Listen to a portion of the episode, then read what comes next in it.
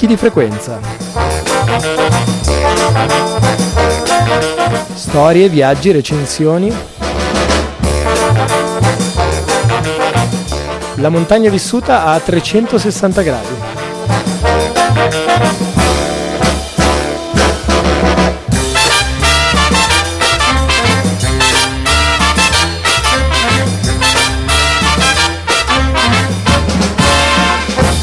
Puntata numero 77 di Picchi di Frequenza apre in compagnia di Davide Gastaldo sugli incendi che stanno toccando ormai quasi da una settimana la Val di Susa. Prosegue con un ospite inatteso, sarà con noi Simone Moro, intervistato da Serena Tarabini e conclude con alcune voci tratte dall'ultima due giorni a Peina al rifugio Rosalba.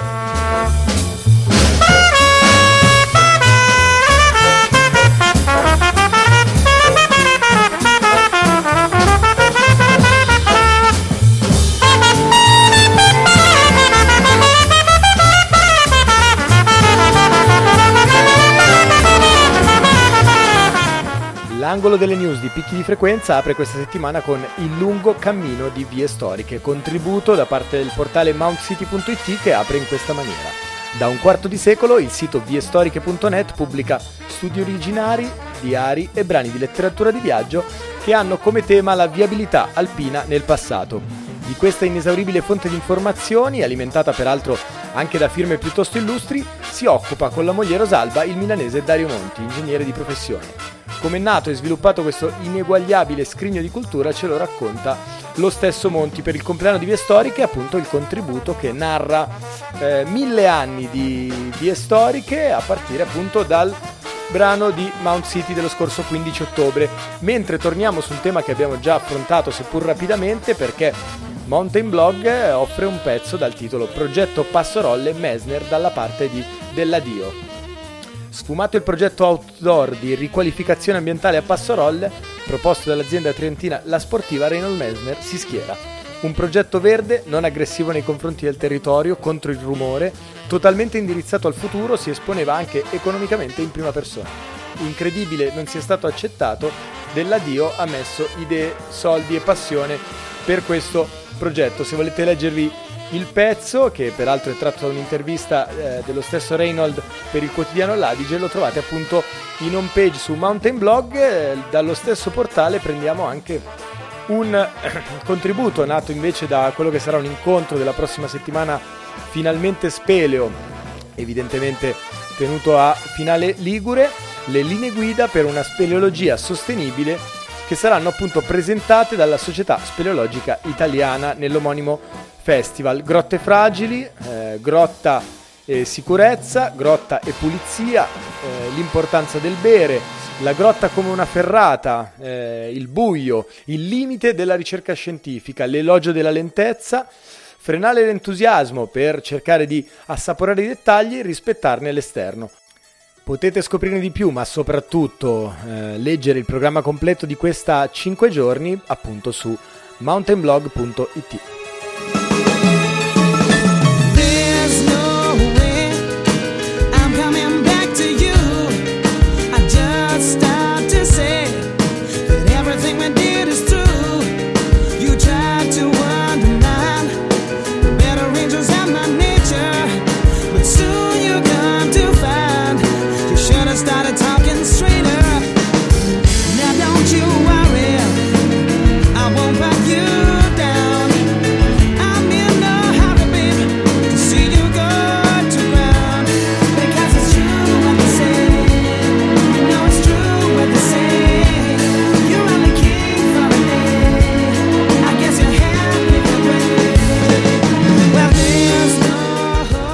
Davide Gastaldo è un amico, un compagno, un abitante della Valle di Susa. È stata una settimana nera, diciamo assolutamente estiva, oltre che da un punto di vista climatico, anche in termini di siccità. Tanti sono gli incendi, anche in Lombardia, nel Varesotto, 4 ettari sono andati alle fiamme giusto un paio di giorni fa.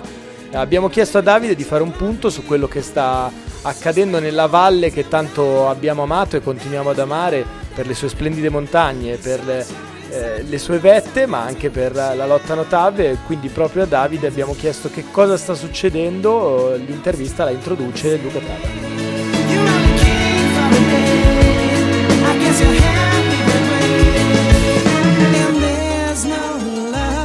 Eh, siamo al telefono con Davide, attivista Notav e eh, compagno, amico di queste frequenze che eh, da qualche giorno sta facendo sostanzialmente una diretta sui social, su Twitter soprattutto per raccontare quello che i media mainstream invece stanno dimenticando, che non c'è solo un TAV a minacciare appunto quei posti ma che il fuoco si sta rubando boschi e, e tutto il resto. Davide, raccontaci un po' com'è la situazione oggi, giovedì 26 ottobre. Eh, allora, la situazione è molto, dire, in mutamento perché il, il fronte di, di, fuoco è molto ampio e i focolai sono più di uno.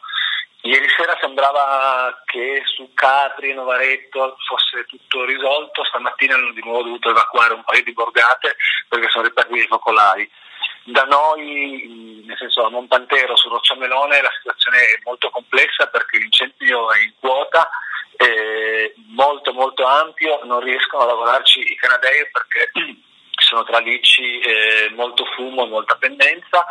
E la roba che spaventa tutti quanti è che tra stasera e domani eh, tornerà il vento, il vento della, della, valle che tanto ci piace ma che questa volta non ti fa per noi, ecco, a volte ci ha aiutato contro i lacrimogeni, stavolta invece è, è proprio un, un rischio. Ecco, dai, dai, luoghi che tu hai citato, eh, quindi l'incendio ha preso la parte medio-bassa della valle, quella diciamo a, eh, a, sud, a, sud, di Susa per capirci. Beh, allora, sono, in, in, valle ci sono due fronti, poi ce n'è un altro appena fuori dalla valle dove al resto ieri è morto un ragazzo cercando di salvare la propria casa, un 26enne, eh, mentre tagliava un albero ha avuto un collasso è, è morto a Cantalupa.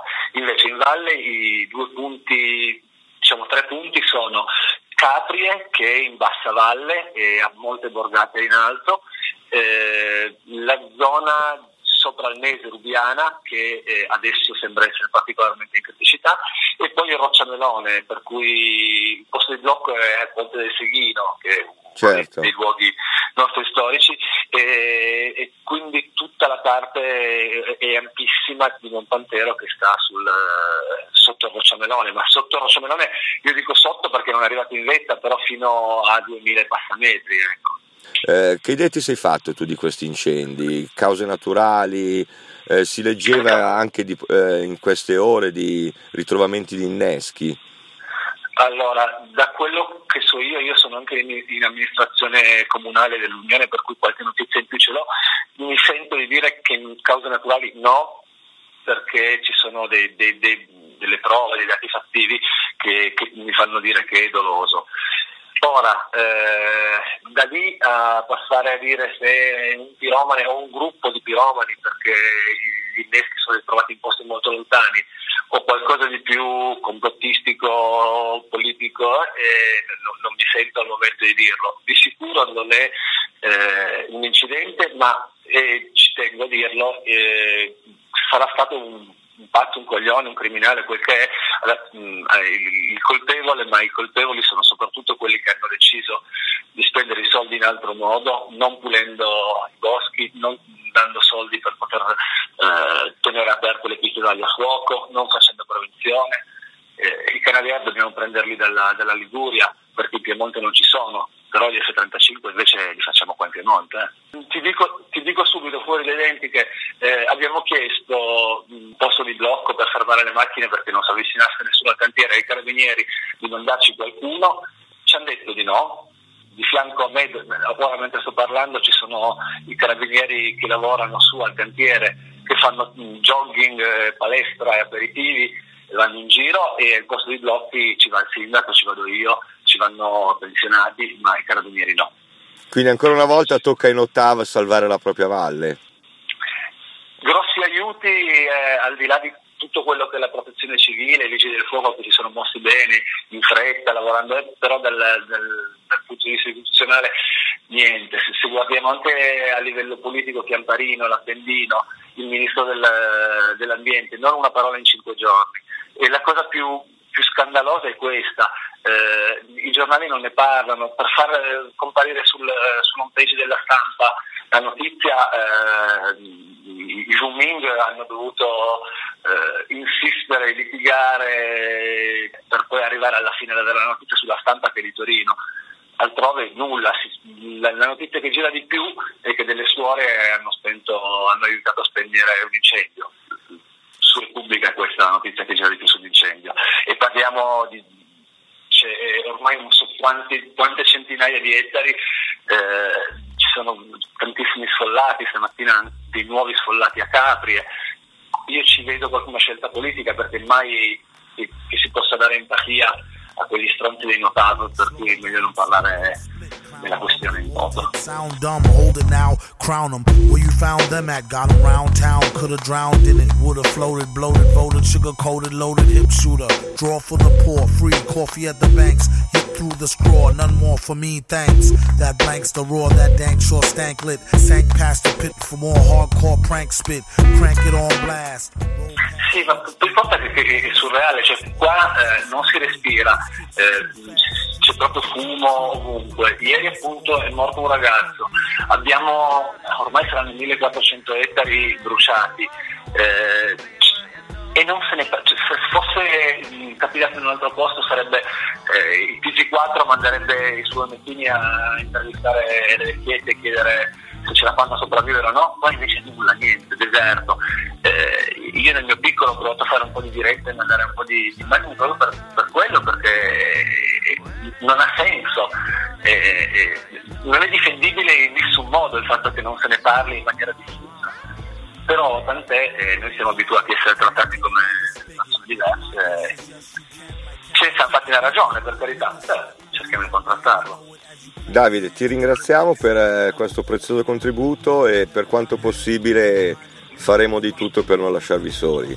Grazie ancora una volta e, e ancora un plauso alla Valle che anche questa volta dimostra di saper resistere.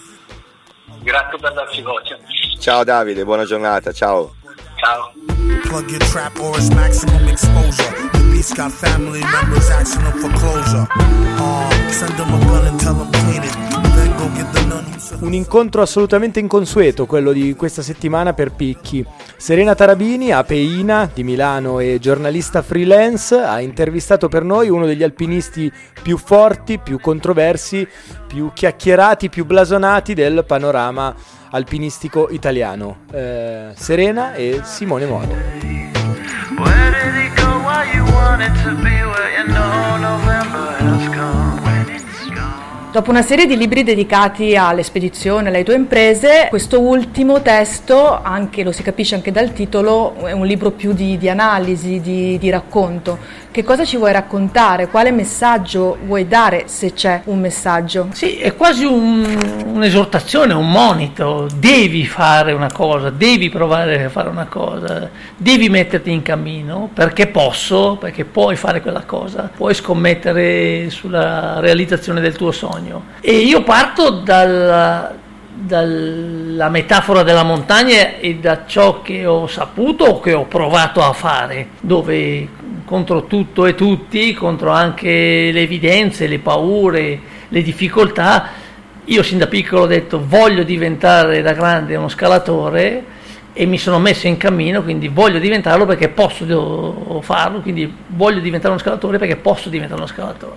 E in questo percorso, che è venuto dopo il, questa consapevolezza, mi sono messo in cammino e ho imparato tante cose e ho vissuto i primi 50 anni della mia vita, improntati sulla realizzazione di un sogno, dove ho cercato la felicità non nel caso fossi riuscito a raggiungere questo mio obiettivo, ma l'ho cercata nella quotidianità, cioè lungo il percorso, che è stato fatto anche eh, un percorso ostacoli, Oggi posso dire di aver trovato in questo percorso la felicità che è quella che mi accompagna, che non significa che vivo in un mondo disincantato o incantato, cioè in un mondo ovattato dove non ci sono state difficoltà, lutti, sgambetti, tradimenti, no, no, ci sono state tutte queste cose ma che non ha nominato il senso per il quale anche sono capitate. Il senso è quello che ho voluto dare io alla mia vita. Quindi in questa sfida che tu hai lanciato alla tua, alla tua vita, al mondo, alla montagna, quali sono di questo cammino i passi più difficili? Ma i passi più difficili sono di solito i primi o quelli che vengono immediatamente successivi a una caduta, io dico una caduta nel senso una sconfitta, un fallimento, quando uno si ritrova in ginocchio, perché lì capisci quanto profonde sono le tue motivazioni e quanto autentiche sono, nel senso che la lista degli alibi o delle scuse che noi ci presentiamo e anche a me si sono presentate o mi stavo per presentare per giustificare la mia arrendevolezza o per giustificare il fatto che gettavo la spugna, non hanno mai prevaricato o emerso contro la lista invece dei motivi per cui valeva la pena anche accettare quella, quelle sconfitte. E quindi io momenti difficili particolari non ne ricordo, se non magari uno che è stato un momento di lutto, che quindi è una cosa che va oltre la difficoltà che quando ho perso il mio compagno di cordata, o meglio i miei due compagni di cordata, eravamo in tre, sono tornato a casa solo. Era il giorno di Natale del 1997, quindi parliamo esattamente di vent'anni fa. E lì è stato un momento difficile perché quello, questo, soprattutto uno dei due era stato anche, ed era il mio maestro, il mio mentore. E anche dopo questo momento ho fatto dei giusti e riflettuti aggiustamenti al mio modo di fare alpinismo, ma non ho mai smesso di camminare in direzione della realizzazione del sogno di vita che era di vivere una quotidianità basata sull'esplorazione. La montagna, partendo da questa ultima cosa che mi hai detto, è, è spesso è un è rischio altissimo, è spesso lutto, è spesso tragedia.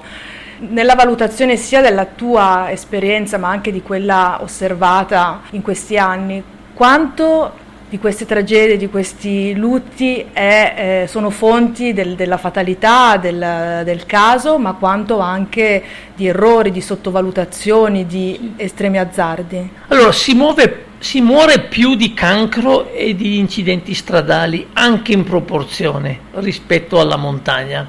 Quindi far passare il messaggio che la montagna è assassina a parte che è sbagliato di per sé stesso, perché semmai assassino può essere una decisione sbagliata dell'uomo che muore in montagna, non è che la montagna è assassina perché è lì che ci aspetta per farci fuori.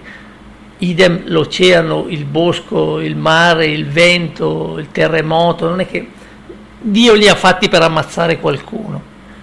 Funzionano con logiche che non sono logiche preordinate, preconfezionate, come quelle logiche di un codice stradale, ok, che comunque ci, ammazza, ci ammazziamo lo stesso. Eh, è anche vero che molto spesso, anche in montagna, le decisioni scellerate o l'incapacità o la mancata volontà di rinunciare quando si è ancora in tempo, perché è tardi, perché si è maltempo, perché si è lenti, perché si è impreparati, sono causa di tragedie, dove quindi quello che si chiama human factor, cioè il fattore umano, è l'origine anche eh, del, della tragedia. Poi è chiaro ci sono le fatalità, fa parte della vita, quindi diciamo c'è un'equa ripartizione tra fatalità e human factor. Probabilmente tante, la maggior parte delle fatalità in montagna sono dovute anche a, ad azzardi che si potevano evitare.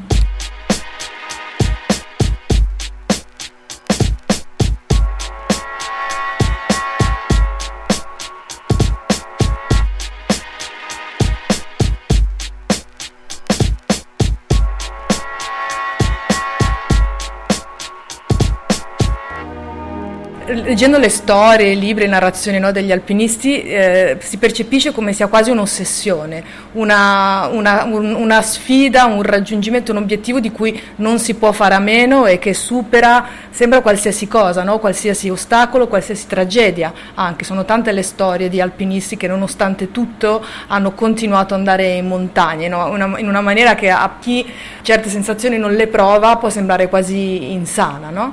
Per te la montagna che cos'è? No, per me la montagna è stato un mezzo, non è il fine, è un mezzo con il quale io sono cresciuto, ho conosciuto il mondo, anche perché ho viaggiato per il mondo per montagne, ho conosciuto ciò che so fare, ciò che non so fare, ho conosciuto i miei limiti, ho conosciuto popolazioni, ho conosciuto eh, tanti elementi come l'amicizia, la solidarietà o l'inimicizia o la mancata solidarietà e quindi è stato veramente un percorso solo meno ordinario rispetto a tanti altri ugualmente lodevoli con i quali io sono cresciuto, da bambino sono diventato ragazzo, da ragazzo a giovane, da giovane a uomo, sempre percorrendo un cammino improntato sul salire le montagne. Il salire le montagne come l'hai visto cambiare in questi tanti anni di, di carriera, con la maggiore accessibilità, la, eh, l'avanzamento tecnico, il fatto che più gente va in montagna e obiettivi, sembra che tutti gli obiettivi sono stati raggiunti. Per te cosa significa e cosa ha significato in questi anni? Allora, io ho cercato di fare, cerco di fare un alpinismo improntato tanto sull'esplorazione e l'esplorazione non avrà mai fine perché non c'è solo un'esplorazione geografica, c'è l'esplorazione umana, c'è l'esplorazione della medicina, della scienza, della tecnologia. Quindi di sicuro oggi l'alpinismo può dotarsi di conoscenze, sto parlando di mappe, conoscenze fisiologiche, tecniche di preparazione molto più progredite rispetto al passato può contare su attrezzature tecniche molto più efficienti, più leggere, picozze, ramponi, scarponi, abbigliamento sempre più efficiente, caldo, performante e così via. Però alla fine è sempre l'uomo che realizza un'esplorazione, quindi queste cose sono degli accessori. Ciò che ho visto accadere è che è aumentato parecchio la frequentazione della montagna, che da un lato è una bella cosa perché si è tornati a un elemento naturale, stufi di vivere un mondo indoor, a lavorare seduti, andare in palestra, gli svaghi sempre indoor, andare a ballare sempre indoor, siamo sempre più pallidi e per essere abbronzati dobbiamo farci indoor una lampada, ok? Quindi siamo diventati un po' dei, dei, dei, Robocop, ok? Però grazie a Dio, vuoi la crisi economica anche, vuoi la fame di ritornare alle origini, ci ha riportato in montagna. Però abbiamo anche esportato in montagna tanti malcostumi di città, quindi mancata educazione, sovraffollamento, parliamo addirittura alcune volte di code di persone in montagna, ok? Anche sulle grandi montagne e quindi diciamo siamo tornati alle origini ma portandoci come bagaglio non cosa serviva alle origini ma cosa non, non sappiamo disfarci del mondo antropizzato dal mondo delle città quindi magari andiamo con la musica nelle orecchie in un bosco senza sapere che il bosco può essere una grande opportunità di silenzio e non di casino. E qual è la tua risposta a questi rischi che la montagna corre, sia in termini di fruizione maggiore, normale, ma anche in termini di esplorazione ad alti livelli, quali quella che tu fai? Beh, io parlo delle mie rinunce in maniera ugualmente virtuosa come dei miei successi e quindi cerco di dare l'esempio e di non far passare il messaggio che un uomo è, vincente, affermato se raggiunge sempre l'obiettivo che può essere una cima. Cerco di far passare il messaggio di quanto è importante prepararsi, quanto importanti sono i maestri, quanto importanti sono le rinunce, quanto importanti sono le regole fondamentali che in montagna non si parte da casa alle 9 di mattina, alle 9 di mattina è già due ore che devi camminare, ok? Bisogna anche sapere come si va in montagna. Quindi cerco solo di raccontare la montagna non come un qualcosa dove c'è sofferenza, dove c'è pericolo, ma come una grande occasione di cui però vanno conosciuti i fondamentali e l'etica con con cui ci si muove.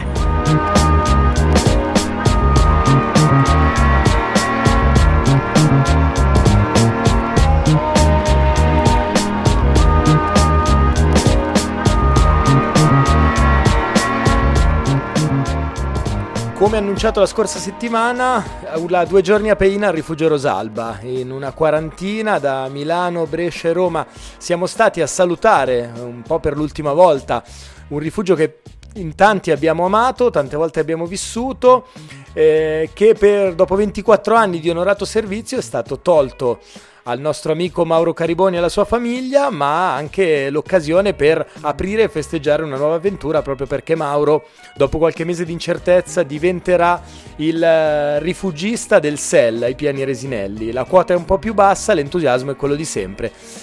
Non vi faccio il riepilogo della due giorni, ci saranno altre occasioni, ma è stato davvero entusiasmante, emozionante, bello da un punto di vista escursionistico portare chi non l'aveva mai visto al corno del Nibbio piuttosto che sul sentiero delle foppe quello dei morti. Vi voglio fare ascoltare però semplicemente due minuti due di quello che è stata l'atmosfera di questa due giorni a Peina. Che dice lui è perché è perché ho preso, ho preso, mi hanno dato fortunatamente il rifugio Sella ai piani Resinelli e quindi prenderò la, la Sella ai piani Resinelli.